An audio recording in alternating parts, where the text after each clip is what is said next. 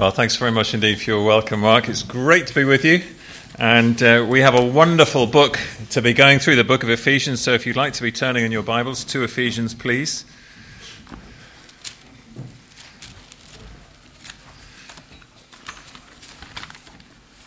Looking at a book like this, we have a treat in store. And even if you are familiar with Ephesians, I hope that this will be a weekend where you will fall in love with this letter again. It is just magnificent. If you've ever been to Ephesus, I don't know if you've ever been to the ruins of Ephesus, it's, um, it's an absolutely magnificent site. If you get the chance, do go.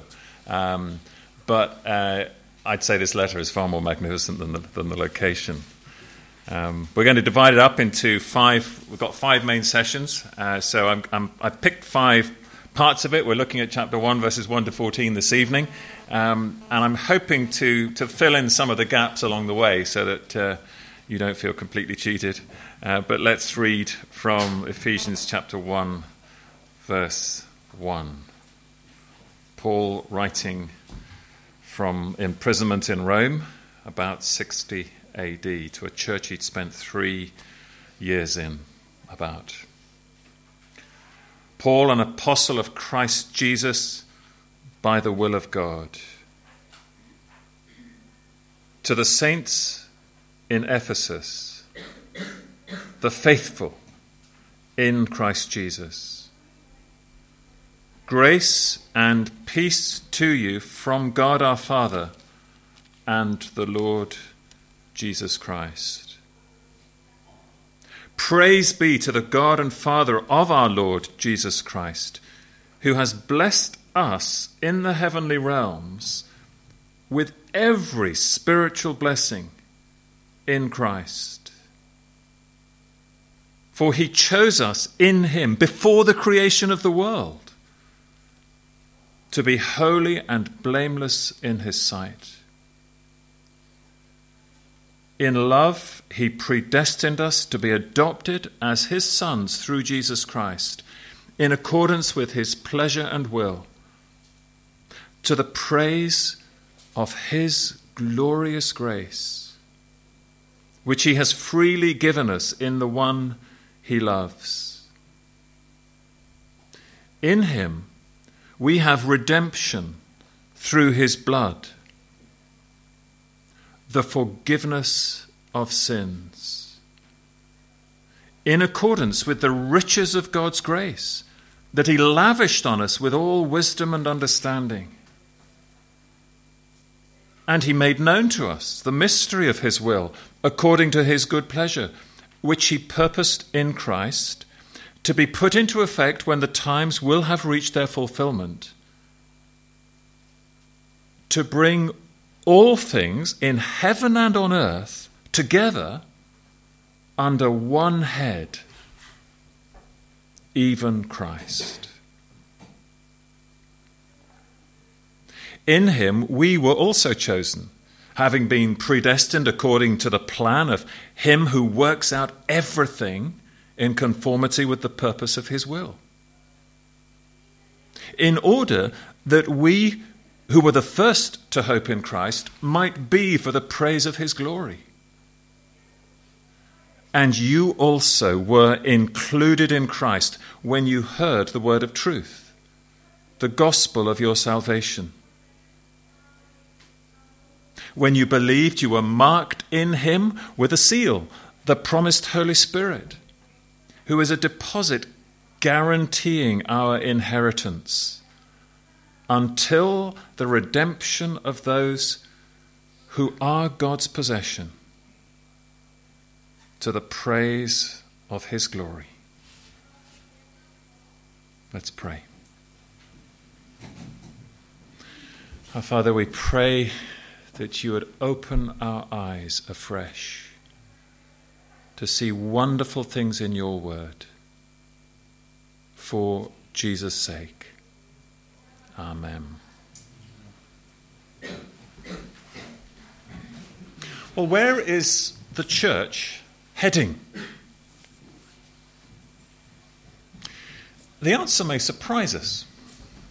It's going where the world is going. Now just stop and think about that for a moment. Are you really hearing this right? The church is going where the world is going. That's where the church is heading. Does that sound right to you? Isn't there a part of you that thinks, hang on a minute, shouldn't the church be going in a different direction from the one that the world is going in? Well, where is the world heading? Are we in the West wallow in debt, sploshing around in an economic quagmire? Britain and Ireland included. The Middle East look like, looks like it could blow up at any moment. The church is being decimated in that part of the world. Society here in Ireland, north and south, drifts further and further from its nominally Christian moorings. And church life is not always a bed of rose petals, is it? Think of your church. Perhaps, don't tell it, you came on this weekend to get away from your church. Our personal lives are often a roller coaster on the inside, aren't they? Even if not on the outside, we may be able to keep the straight face. All that is certain is that we, we will die. Oh, and taxes. Where is everything going? For the world and for the church. Well, God's answer to that question is simple but profound. Look at chapter 1, verse 10. God has a plan. And that plan is something which he has put into effect, verse 10. And it's going to come into effect when the times will have reached their fulfillment. It hasn't happened yet, but it will happen. And this plan is what? It is to bring all things in heaven and on earth together under one head, even Christ.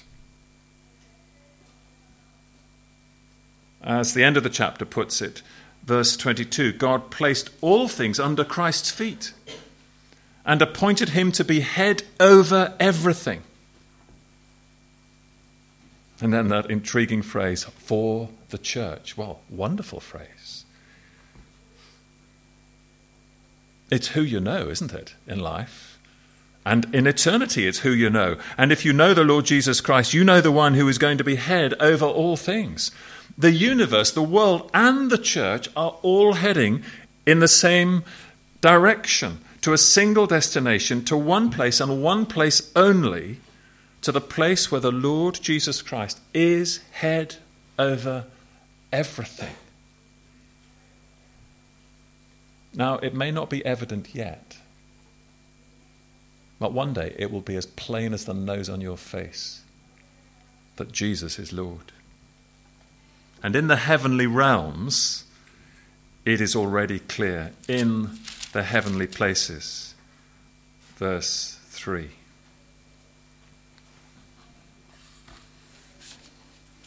Now, one of the pleasures of living back in London is you do have access to a lot of culture. You know what I mean? Culture. Great stuff. Um, one of my favourite places in London is uh, Churchill's War Rooms. I don't know if ever, any of you have ever been there. If you're over in, it's just sort of back behind the, the Houses of Parliament, Westminster Square. It's where he operated from during the Blitz. And you go right down underground several stories, and you can see it's all laid out as it was then. And there's a big, huge map on the wall of all the operations that are going on. And it's never quite as good as in Hollywood, is it? In Hollywood, they, they have this enormous table, don't they? The, the operations room where the whole field and theatre of war is set out in proper relief. They obviously spent a huge amount of money making the set. Um, and you can see the whole thing laid out on a table the, the, little tanks and the planes and the subs and the ships and the missiles and the troops. They're all represented, and you get all these people in their fancy uniforms around the table moving things um, to work things out in the theatre of war and trying to work out how to defeat the enemy and where it's all going to end up. Well, in Ephesians 1 and in Ephesians, it's as if uh, God's emissary, his apostle, his sent one, verse 1, the apostle Paul, uh, is inviting us into the operations room of the theatre of war in which God is fighting to overcome all his enemies. And he shows us at a glance the whole plan of campaign from start to finish, from eternity to eternity. He points back to choices made, verse 4, before the creation of the world. He points forward to the end game, the final coup de grace in verse 10, when all will be under one supreme authority, that of one Lord, the Lord Jesus Christ. And of course, the outcome of the conflict is not in any doubt, for we are talking about a supreme commander who, as verse 11 puts it, works all things according to the purpose of his will. All things. It's one of those great verses, isn't it, which reminds us of God's sovereign control over everything. He works out everything in conformity with the purpose of his will. Everything. Yes, everything, big and small. But why are we being shown this? Why have we been brought into this room, this theatre of operations? Well, because if we're Christians, and he's writing to Christians, we have been caught up in the life of this supreme Lord Jesus Christ. Because the Christians in Ephesus are not just believers, I think that's probably what faithful means in verse 1. They are the faithful ones, those who are trusting. But they are trusting, they are in Christ Jesus. And this is one of the phrases that echoes through this book, particularly in these early stages about being in Christ. End of verse 3, for example. Blessed with every spiritual blessing in Christ. So there's this double location. You know, where am I? I don't know about you, but when I was uh, sitting earlier having a cup of tea, um, in, in, Ben and Claire's house, I wanted to know where was I. So what do I do? I get out my phone and go to Google, Google Maps and press the button, location. Where am I? And I discover there I am, somewhere in the middle of County Down. Um, well, where are we as Christians? What, what if we press location uh, in our spiritual Google Maps? Where do we find ourselves to be? Well, we find ourselves actually in a double location. Because verse 1 to the saints in Ephesus, in Christ Jesus. They have a double location. They are, they are, as it were, living in Coleraine, but also living in Christ. They're living in Carrick, they're living in Christ. They're living in Cork, they're living in Christ. Two places at one time one physical, one spiritual. And 11 times in verses 3 to 14, the phrase in Christ, or in Him, or in whom is used. The believer in the Lord Jesus Christ is incorporated into Christ, united with him in a union solidarity. And through this solidarity with Christ, we are the recipients of the most amazing gifts that come to us. Gifts that should make us say, wow. I mean, it's hard to make people like us say, wow, isn't it, genuinely? I mean, when you get those presents at Christmas, you'll, you'll try and be polite and express appreciation. But I would doubt very much if any of your presents this Christmas, I'm sorry to disappoint you ahead of time, but I would doubt very much if any of them, you open them and you go, wow, genuinely, spontaneously, from the bottom of your heart. You'll say something like, Oh, that, that's very kind. very, very thoughtful, thinking, oh no. well, I don't know. Maybe you've got better present givers in your family. Um, but these are gifts that when you see them and when you open them, there is a genuine, spontaneous, from the bottom of your heart, wow, is that what we have been given in Christ? Well, certainly there's a note of praise that peals out like a pealing bell in these verses, isn't there? You pick it up in verse 3 Praise be, or literally, blessed be. But as a good translation, praise be to the God and Father of our Lord Jesus Christ. Verse 6 to the praise of his glorious grace. Verse 12 to the praise of his glory. Verse 14 to the praise of his glory. Wow, we've got to give him praise. And this is the heart of the matter. This is the heart of the letter. That the whole universe is one day going to be under the headship of Christ. That's where it's all heading. And we are part of that because we have been set apart in Christ. We're united with Him. under the headship of the Lord Jesus Christ as Christians and in the church, and the local church is, if you like, the prototype of the world's destiny. Because the world is one day going to be living under the headship of Christ. Like it or not, the whole of the universe is going to be under the headship of Christ. And the local church is a prototype of the destiny of the world. It's, if you like, a small scale working model of the future of the universe. What does it look like, the future of the universe? Well, have a look at the church, local, not just universal. But look at the church local, and that, that group of people and the way they operate, that is a working model of the future of the entire universe. Because here are a group of people living under the authority of Christ. I remember once being asked in, in, Dublin for a purpose that doesn't need to concern us uh, what my, my our five year plan was for the church. I don't know if you think in terms of a five year plan. Uh, I thought it was a bit grand to have a five year plan. Uh, it strikes me that the only time we get any kind of planning in the New Testament is James 4, and that's just for a year. Uh, if the Lord wills, we will live and do this or that. But Okay, so we tried to think of a five year plan, uh, and it's very hard not to sound grand when you're thinking of five year plans. But I tell you, this is on a vastly grander scale. This whole, where is it all going in the future? And by God's sheer undeserved generosity, the Church of Jesus Christ is caught up in these purposes. You and I, if we're Christians, and the only fitting response is, wow, Praise be to God. And I want to suggest to you that this, these verses give us five specific reasons to praise God for his generosity as we head towards the final destination of the universe and of the church. First thing, first reason to give praise to God for his generosity is his, the total provision that we have in Christ. Total provision in Christ. Verse 3 Praise be to the God and Father of our Lord Jesus Christ, who has blessed us in the heavenly realms with every spiritual blessing in Christ.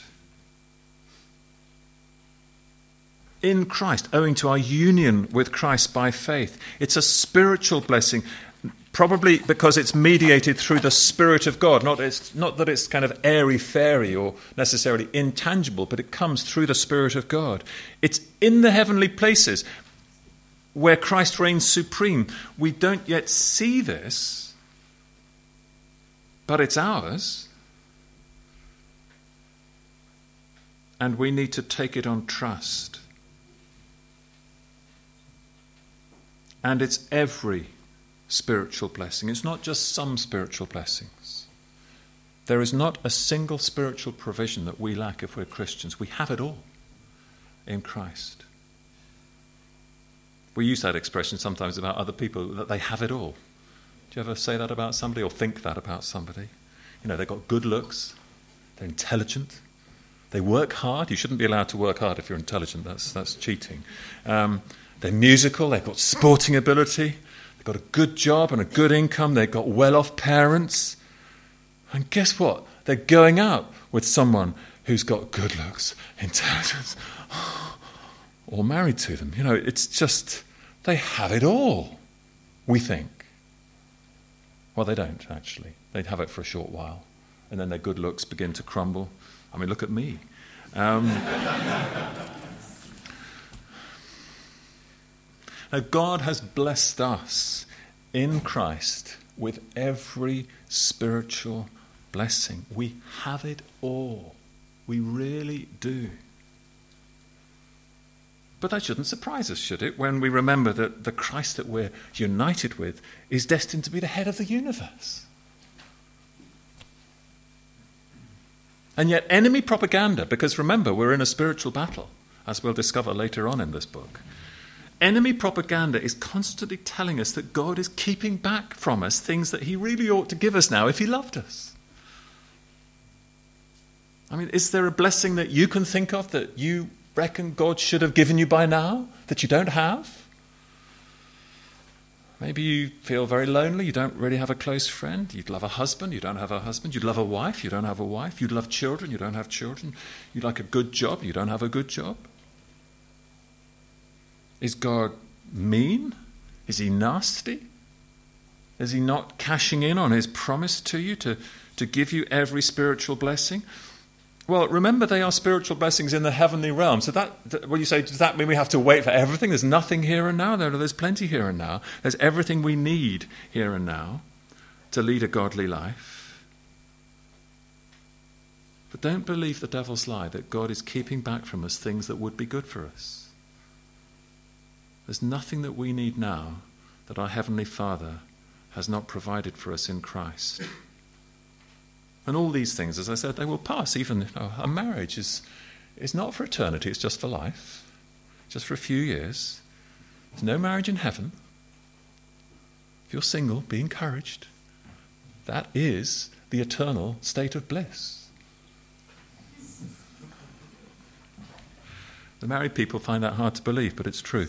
Um, so let's praise God for the total provision we have in Christ. That's the first thing. The second thing, Let's praise God that we have been picked for a purpose. Verses 4 to 6.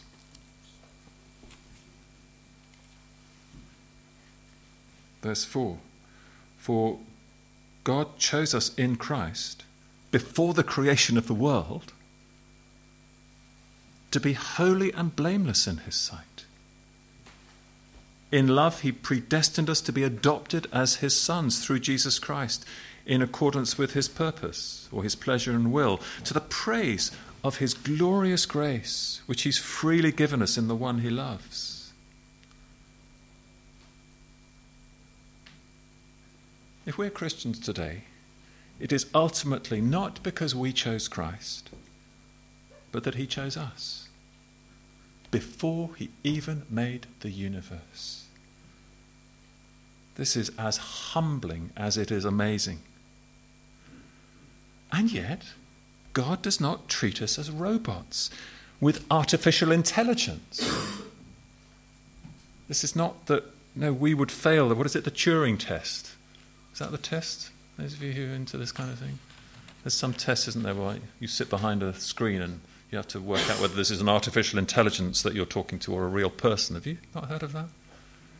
Any, well, ish. Well, we are, re- we are real people, aren't we? Yes? We are real people. We're not robots with artificial intelligence. We make genuine choices. We are genuinely accountable for our actions. And as Paul goes on to speak in verse 13, this is how it works. We, we hear a message. To be included in Christ, verse 13, this all began when we heard the word of truth, verse 13. What's that word of truth? Well, the gospel of salvation. We came to realize that this is, this is very good news because it will rescue us from a terrible fate. And we trust in the Christ who has performed the rescue. So we hear the word of truth, verse 13, the gospel of our salvation, and better translation, when, the, I know the new 2011 NIV puts it this way when you believed, you were marked in him with a seal, the promised Holy Spirit.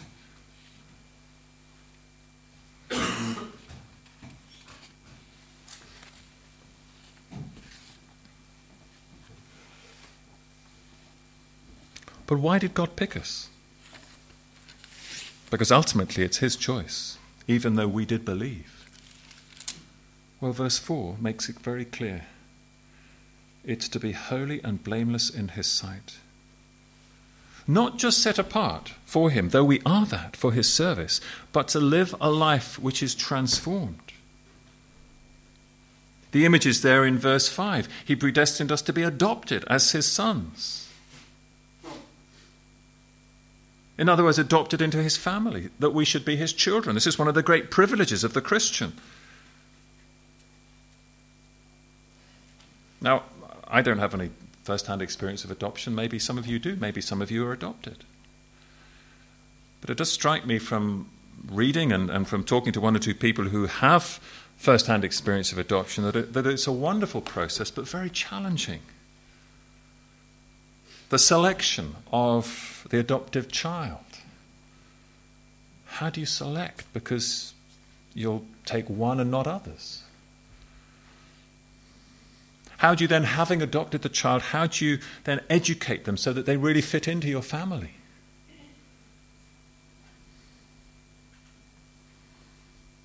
Well, in God's family, the original family members, as it were, Father, Son, and Holy Spirit, are perfect in holiness and love.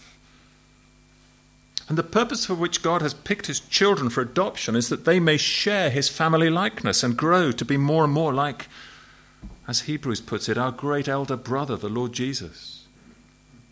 Knowing that one day in our character we shall be perfectly like him. 100% like him in character in the world to come, and increasingly like him in this world by his grace. Because that is the purpose he's picked us, that we should be adopted into his family and should be holy and blameless. Yes, in a one off sense, but also in an increasing sense. We must hold the both together. Set apart for him blameless in his sight, the credited righteousness, but also transformed by the Holy Spirit, an increasingly tran- changed person, changed from one degree of glory to another. It's not an either or, it's a both and. We've been picked for a purpose. Let's praise Him for it. So, totally provided for in Christ. Wow. Picked for a purpose to be like God. Third, lavishly liberated. Verses 7 and 8. Lavishly liberated. In Him, verse 7, we have redemption and the picture of the slave market and being bought out of slavery. What is the price? Through His blood. It's the death of Christ. Now, liberation is usually costly. Think of D Day if you know your history of World War II. Think of more recently Iraq or Afghanistan. I mean, we can debate the effectiveness of the campaigns, but it's certainly expensive. That's beyond any debate, isn't it, in terms of bloodshed and lives lost? And our liberation from tyranny, the tyranny of the devil and the slavery of sin and the certainty of condemnation, is at immense cost the blood of Christ shed for us.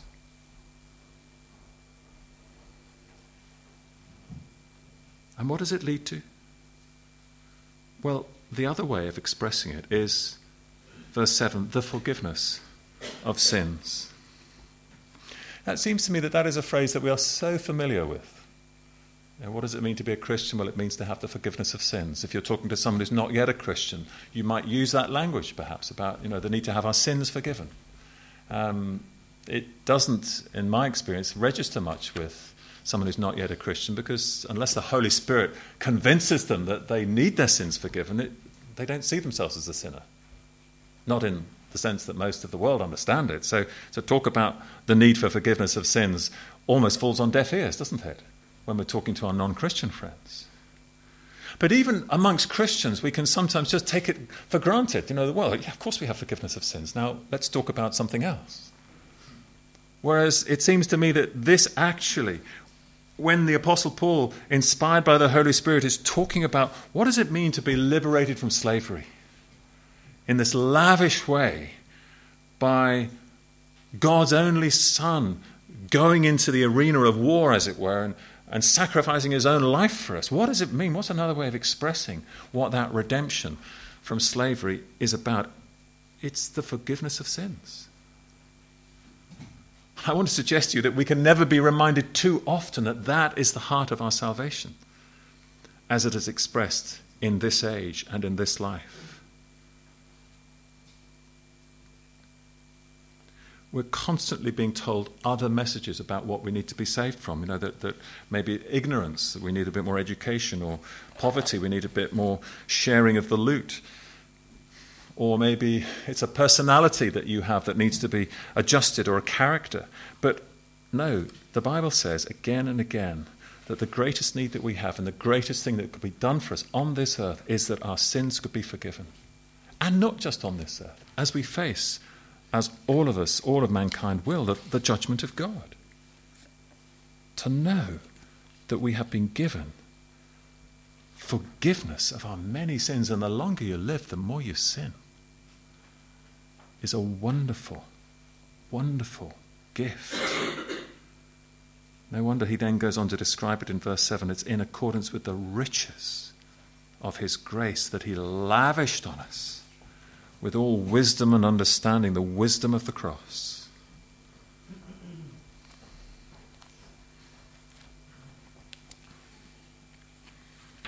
But the lavish riches of God's grace towards his people include not just the forgiveness of our sins, but, but wisdom and insight. Um, it can be the wisdom of the cross, but another way of understanding it is along with wisdom and understanding. That he gives us the forgiveness of our sins, and he gives us also a wisdom and understanding on how to live as Christian people. So, as you think back to it's right at this very moment, isn't it, in history, that, that the, the last troops are leaving Afghanistan. I think they've just left, haven't they, the last American troops, the British a, a while ago. So there's Afghanistan on its own. How's it going to do post liberation? Well, how are we going to do post liberation? Well, the answer is that God pours His Spirit of wisdom into our lives. He gives us the Spirit, and the Spirit gives us wisdom and insight, as we shall see later on. Our response? Wow. Later in the chapter, he prays for more of that wisdom, that they'd know more of the God who rescued them, get to know him better. Now, we've done three of the reasons for praise. Are you, are you surviving? Are you still with me? We've got two to go. We'll try and be, be, be briefer. Reasons for praise. Number four. Now we are in the know. Verses 9 and 10. Now we know this. The word he uses is um, verse 9 and God has made known to us the mystery of his will. I don't know what, what you think of when you hear the word mystery. I mean, maths is a mystery to me. I might just scrape through GCSE and all that, but you know, if I sometimes see those those uh, sort of formulae on a, on a board, maybe it's in a film, or I just it's completely foreign language to me. I don't understand what it's about. And even if a maths professor, we've actually got a maths professor in the church I'm in, and uh, even if he sat down and tried to explain some formula to me, it would remain, remain a mystery. I actually saw my, my uh, six, our 16 year old son's homework. He's doing maths and physics A level. And I just happened to be, you know, switching off his light. As I said to him, I'd be a rich man if I got a pound for every time I switched off his light as I passed his bedroom when he wasn't in there. Um, but I happened to go over to his desk to switch off his desk light, and I looked, I looked desk light, and I looked down at his homework that he'd been doing before the football came on, and uh, I thought, gracious me, I can't make head nor tail of that. Uh, it was maths or physics or something. Um, it was a mystery to me. Well, mystery here and mystery in the Bible is used in a different sense, and it's really important to get hold of this, I think. Mystery here is describing something that was hidden and is now revealed. So don't think of the maths formula and the mystery that that might be. Maybe you're a brilliant mathematician, but maybe you're in my camp and it's, it's a mystery to you as well. Don't think of that. Think rather of a motor show and a new model that's under wraps. And maybe sometimes they actually put a wrap over it, don't they? They kind of have a, a sort of a thing over it. That's the technical word, a thing over it. Uh, but you know that there's a new model under there, and on day whatever of the motor show, there's a big fanfare, and they unveil the new model. Wow, or oh, don't think much of that, or whatever it is. Um, and it's in that sense in which mystery is usually used in the New Testament. It's something that was hidden, and wow, look at that. It's now revealed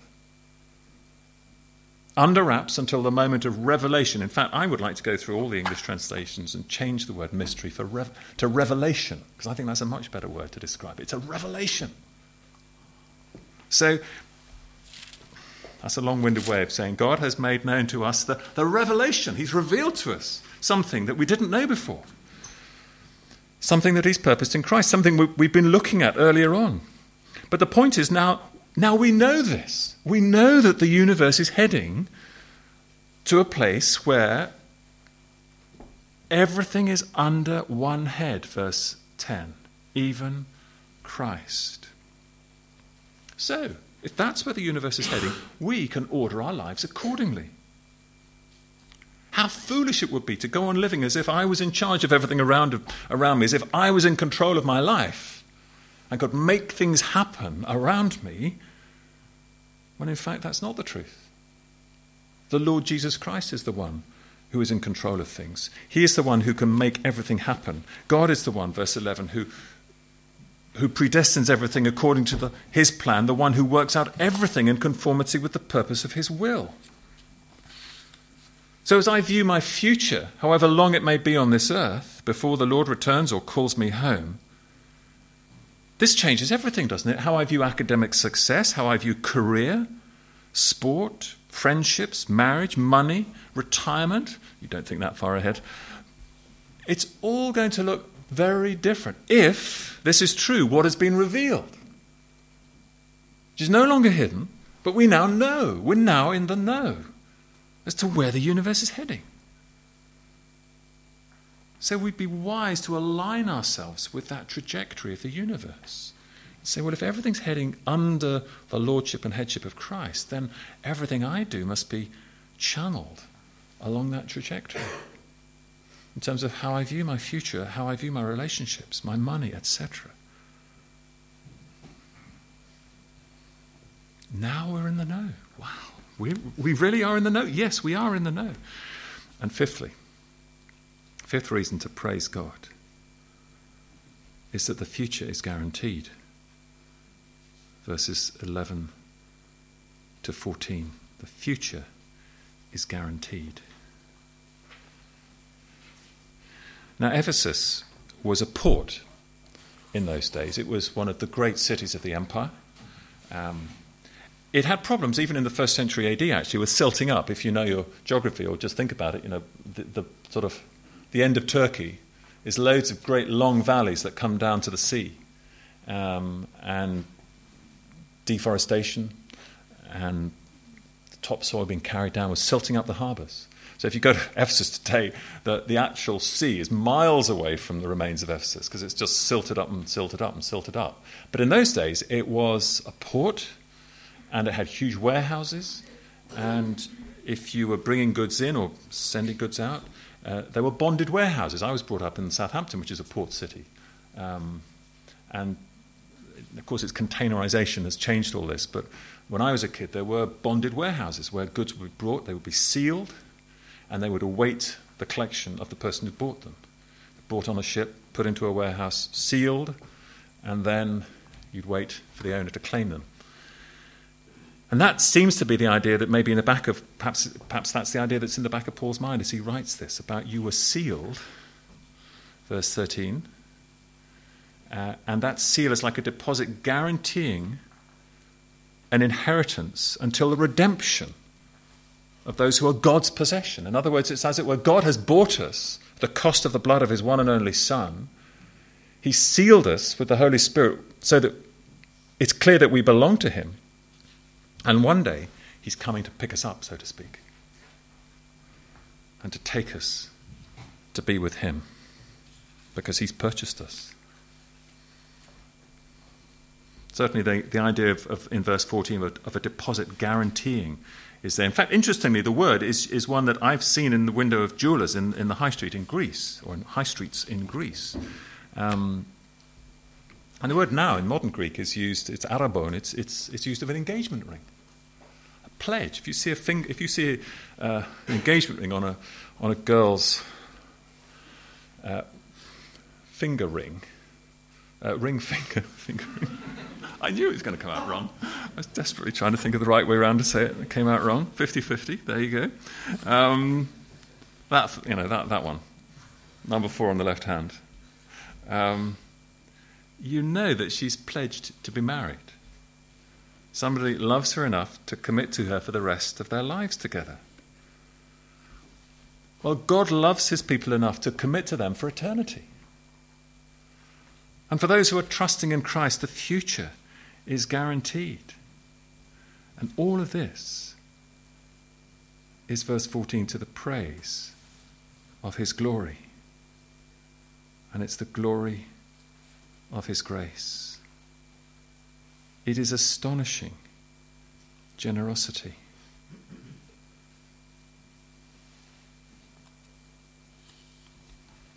And Paul says, We who were the first to hope in Christ, meaning we Jews probably in verse 12, uh, that we might be for the praise of his glory, but then you, Gentiles, this is a mixed church of Jew and Gentiles, and you also were included in Christ, you Gentiles, and the church in Ephesus was largely Gentile by this time. You were included as well. So we're in it together. And we are both guaranteed our future. So, where is the church heading? The church is heading where everything is heading to a single destination, the ultimate goal of the universe Christ, head over everything. The purpose of the church to be a working model of the future of the universe where everything is under the headship of Christ. Let's pray.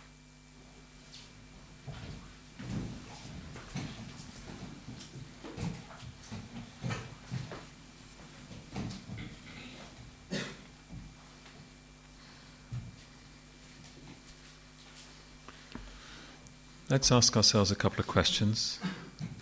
First, let's ask ourselves individually if this is true, if this is where the universe is heading, Am I living under the headship of Christ? In line with the future of the universe?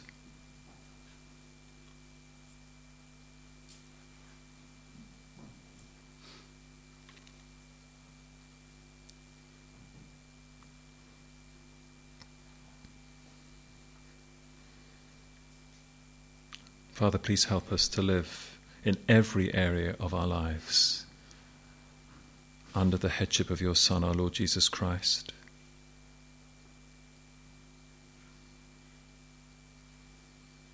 And a second question in relation to our churches, the, the churches that we're involved in.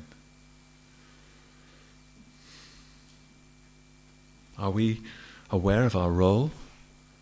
That we should be working models the future of the universe, all of us living together under the headship of Christ, showing the world what it looks like.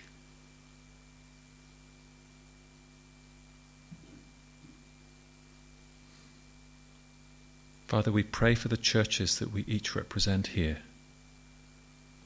that they would be places which are increasingly aware of this future and which function better and better as working models of that future. And may we be praying and working towards that end in our local churches for the praise of His glorious grace. Amen.